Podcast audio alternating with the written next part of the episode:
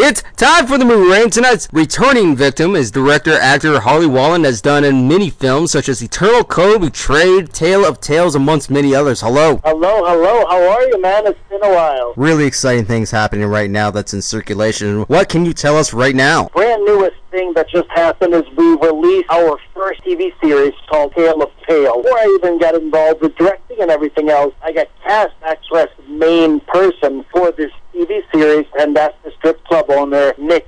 And he is a riot. What's exciting right now, and it's, we are currently exclusive on Tubi. When we decided on how we formatted this, you know, I, I, I met with Tevis Markham, who's the original creator of the original Tale of Tails, and back then, essentially, the entire story was all around my character Nick, who essentially runs this, this strip club, bit of a low life crook mob guy. When we formulated that we wanted a man show with that kind of outline, I said, let's talk about what shows we really miss that we want to see that really does it for us. And we said Sons of Anarchy. We, we all miss that. Okay. So I said, is there a, an opportunity for us to have a Sons of Anarchy type of feel somewhere? Is that something that we could introduce? And we started talking about it. The biker club down the street who wants to take over the strip club. That was a great little outline that we found. So then we started talking about what else do we like? Well, we love the law and order, the crime dilemma. So we love the police officers getting involved and dealing with that whole thing. So we started doing that. And then we said, well, what about make kind of an a-hole? So should we make him uh, a little bit more relatable? So we talked through all these different things. We looked at the Breaking Bad, Better Call Saul, Ozark, and we said, what aspects of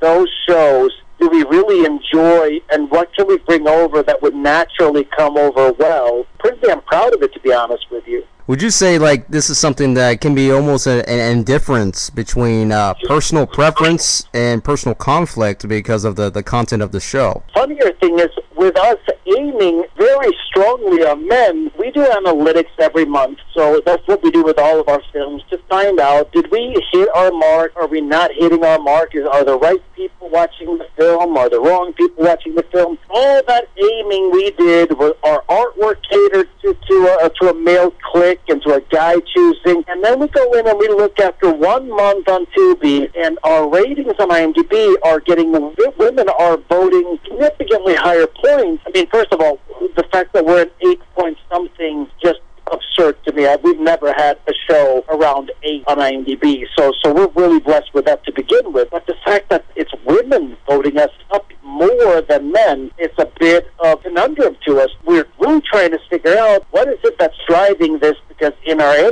inboxes and in comments, we have as many women commenting and engaging about this show as we have as we have men. It's over a point in, a, in the average difference between men and women voting on IMDb. It's pretty curious to look up these things because you think you have a really good idea of what you're doing, and every now and then, completely different audience finds you. That was a, a bit of a surprise to us. One of the things that we said right out of the gate was that we wanted to have it not be exploitive with dancers, so we wanted to showcase that women were not only happy being uh, working there, that some people really didn't like it at all, and some people didn't do it because they didn't have any other options. And we wanted to showcase some women that get out of it. So we made a strong commitment to that side of things right out of the gate. So we wanted to make good choices with what we were doing because, you know, there's a big audience, and with any kind of media like this, there's a form of influencing happening. You know, you don't want to paint this picture that, like, yes, young, hot women love being strippers because that's not the reality. Are there some? Yeah, there are some, but there are also women that hate it, that this is their only way to make a, a decent living, to sustain themselves, or to go to college or whatever else. And, and, and I always used to think that was, oh, that's not real. But it's real. Uh, you know, now that I've had a chance to work with this and some of the people that came in that were doing dances for us, amazing pole tricks on, the, on there, and those are obviously not actors, those are real pole dancers.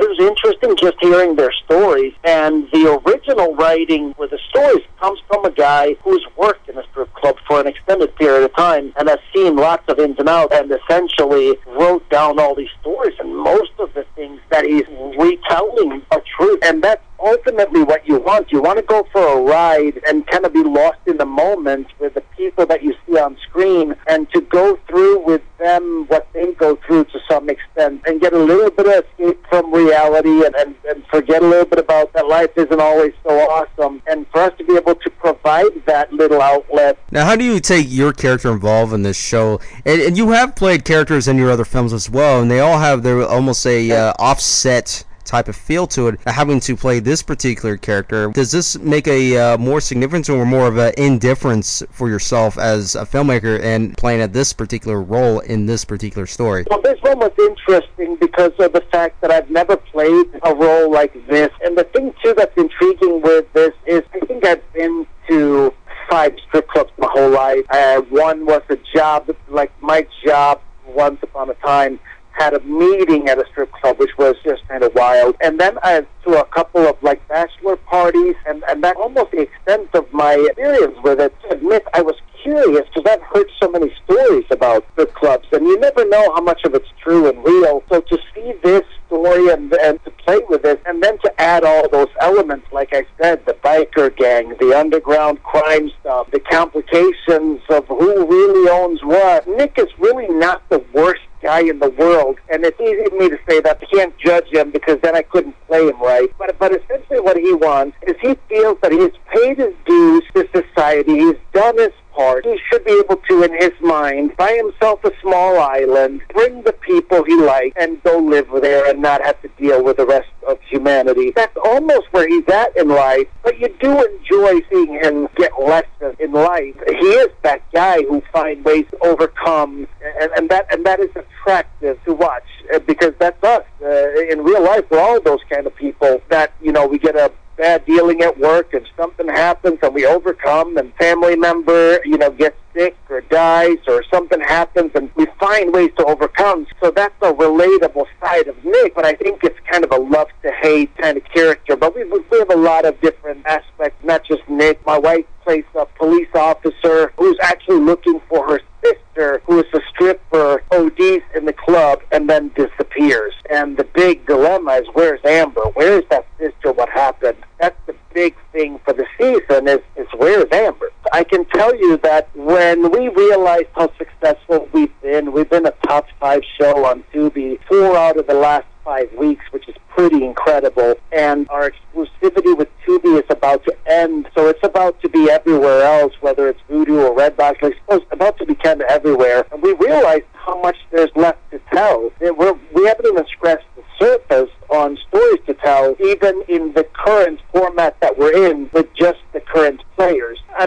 I see easily five to seven seasons of this, and then uh, right now we're working on the main plot and the subplots for season two, and then we're going to start digging in and writing it. And, and what, what helps us too, um, which just helps us and hurts us, but we decided to go with a program formatting like Cobra Kai and Schitt's Creek of a 20 some minute episode rather than these 45 to an hour minute episodes. I found that when I watch those shorter shows, like when I'm done with an episode, I usually want another. And with the other longer shows, I watch one episode and then I'm kind of full. And I wanted to have that effect of essentially wanting people to want more. And I think that 20 to 30 minute spot is really good. I think it gives people an opportunity to hop on and watch an episode. There's so many ways to make this very easy, bite-sized opportunities to watch that I was really a, a big fan of doing. And I, I've gotten really good feedback saying that it's a good choice. So what we've also heard is that if you're going to make short episodes, you have to have a lot of them. And we only had eight episodes for the first season, and people are saying we should have had 12. It's a balancing act to try to figure out exactly how to format and give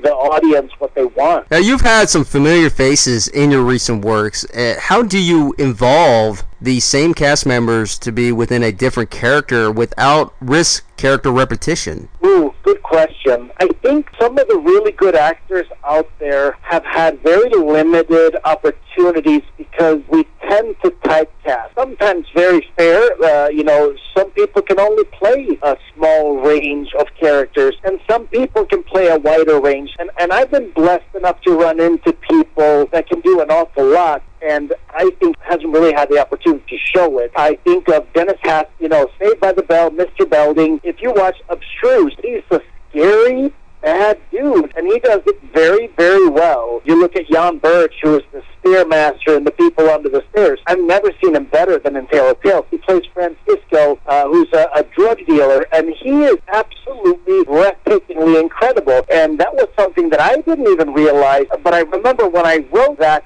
portion and we wrote Francisco, I didn't have him in mind. But afterwards, I was like, you know, Jan has a lot of this quirkiness in him in real life. I wonder if he could play it. So I sent him, and I said, do me a favor, lay, down an audition. I just want to see you as this guy. It's a recurring role in a new TV series. And he did it, and he blew my mind. So I guess that's what I do. I, I try to look for opportunities to give people something else so hard to even break into film. But after that, it's like you become typecast, and and then you are the villain, and you're always the villain, or you're the hero, and you're always the hero, or you're the anti-hero, so you're always the anti-hero, and, and that, that seems to happen in Hollywood a lot. So when I get the opportunity to to break that apart and and showcase somebody being a lot more than what you think they are, I really do enjoy that. To, to me, that that whole thing with characters and whether it's background or or small characters becoming big or, or big characters. I, I, I love all of it. Every, there are no small roles. In Batman vs Superman, I had two scenes, two lines, and then unfortunately they they chopped a bunch of it out of there. But like I felt that was a huge, impactful moment for me as an actor to say what needed to be said as my character. It wasn't like, oh my God, it's a small role. Uh, it's so boring. You don't get to do that. And I wish I was with that character. I whatever. Every single little thing there, like when you lay a puzzle to say which is the most important piece, the one in your hand, right? Not one is any more important than anything else, really, because you need them all eventually to make the puzzle. You as an artist on both sides between being an actor and being a director, has that ever contemplated to you that you could use the uh, what if scenario or what could be scenario almost in, on all your works, or is that something that could actually hinder your own character as, as this artist and even outside that if you let it happen that way? The paradox, because we'll never know. But, but do I sometimes say, oh, I wish I had a director that could push me and, and, and get more out of me beyond me being myself and my own director, yeah, there are times that I feel like that would be beneficial. But there are also times when I make a choice that I didn't really see coming, but something happened that really spoke to me as a character and something really made sense. And, and I had the ability to go with it because I am the director. And not only that, but I'm so willing to find that with my cast as well. I always tell people the script is definitely the script. We cannot go away from the script, but it is a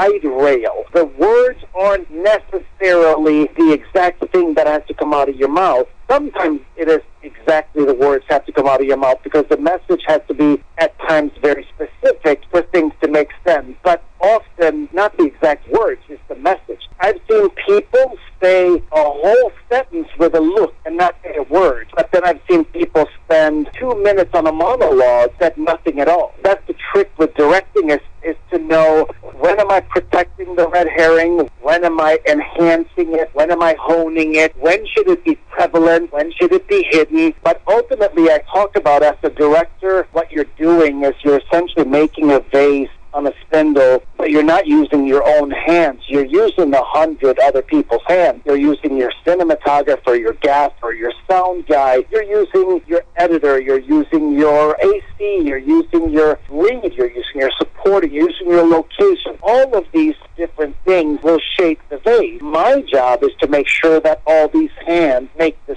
same vase. Because could you imagine if one wanted a thick bottom and one wanted a tall and one wanted a short? Like you would end up messing all of it up you would all be pulling in different directions. So that's what the director's job is: is to unify the vision, but allow for people's individuality and, and their search for the truth of their character and the search for the truth in the story. When to protect and when to allow, when to enhance and when to pull back. Those are all the tricks of director that makes the movie. Now, how good or bad we are, so subjective. What uh, what I said a long time ago would be a really interesting festival to do would, would be to, to give 10 filmmakers uh, a crew and a script and a cast with, with the same budget and the same amount of shooting days. See what kind of differences do they make up for in their interpretations of this script and story because you're comparing a vase to a painting and a, and a painting to a ceramic. There's so many things that you can do that with a film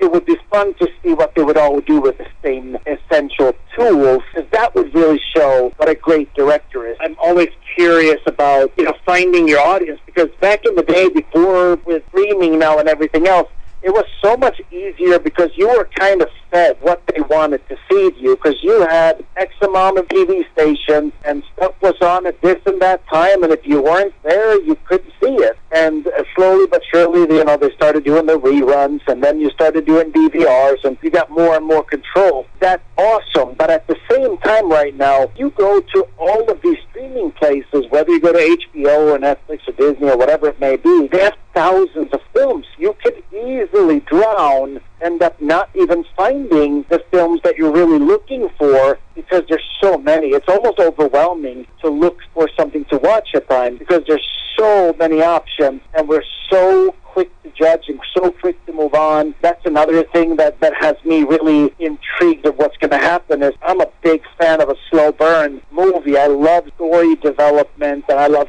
characters developing, and there's so little time for that now because people are so impatient that un- unless it, it's really just completely explosions and, and, and major events happening, they tune it out. And most of us are sitting with our phones somewhere next to us, and that phone has a magical magnet in it that keeps calling you. So anything that makes you lose your focus or lose your attention span, and suddenly you're on Facebook or Instagram scrolling, and whoops, I missed 15 minutes of the movie, and now I'm kind of out of it, and I'm not really paying attention, and I should be watch something else. It's a very different place to even produce in. Anything that you care to promote or add? Any websites or anything that you want to include? Definitely, I would encourage people to go check out Tale of Tails. Currently exclusively on Tubi, but but definitely I'd encourage people to check it out because it is a fun ride, a good story. It has a lot of elements from shows that we really like, so that would be my number one. And then the next thing is our, our Painted Creek Productions, our production company, has both Facebook page and, and and Instagram page, and that's a really cool place to follow along with what we're doing. We are right now in very early uh, pre-production,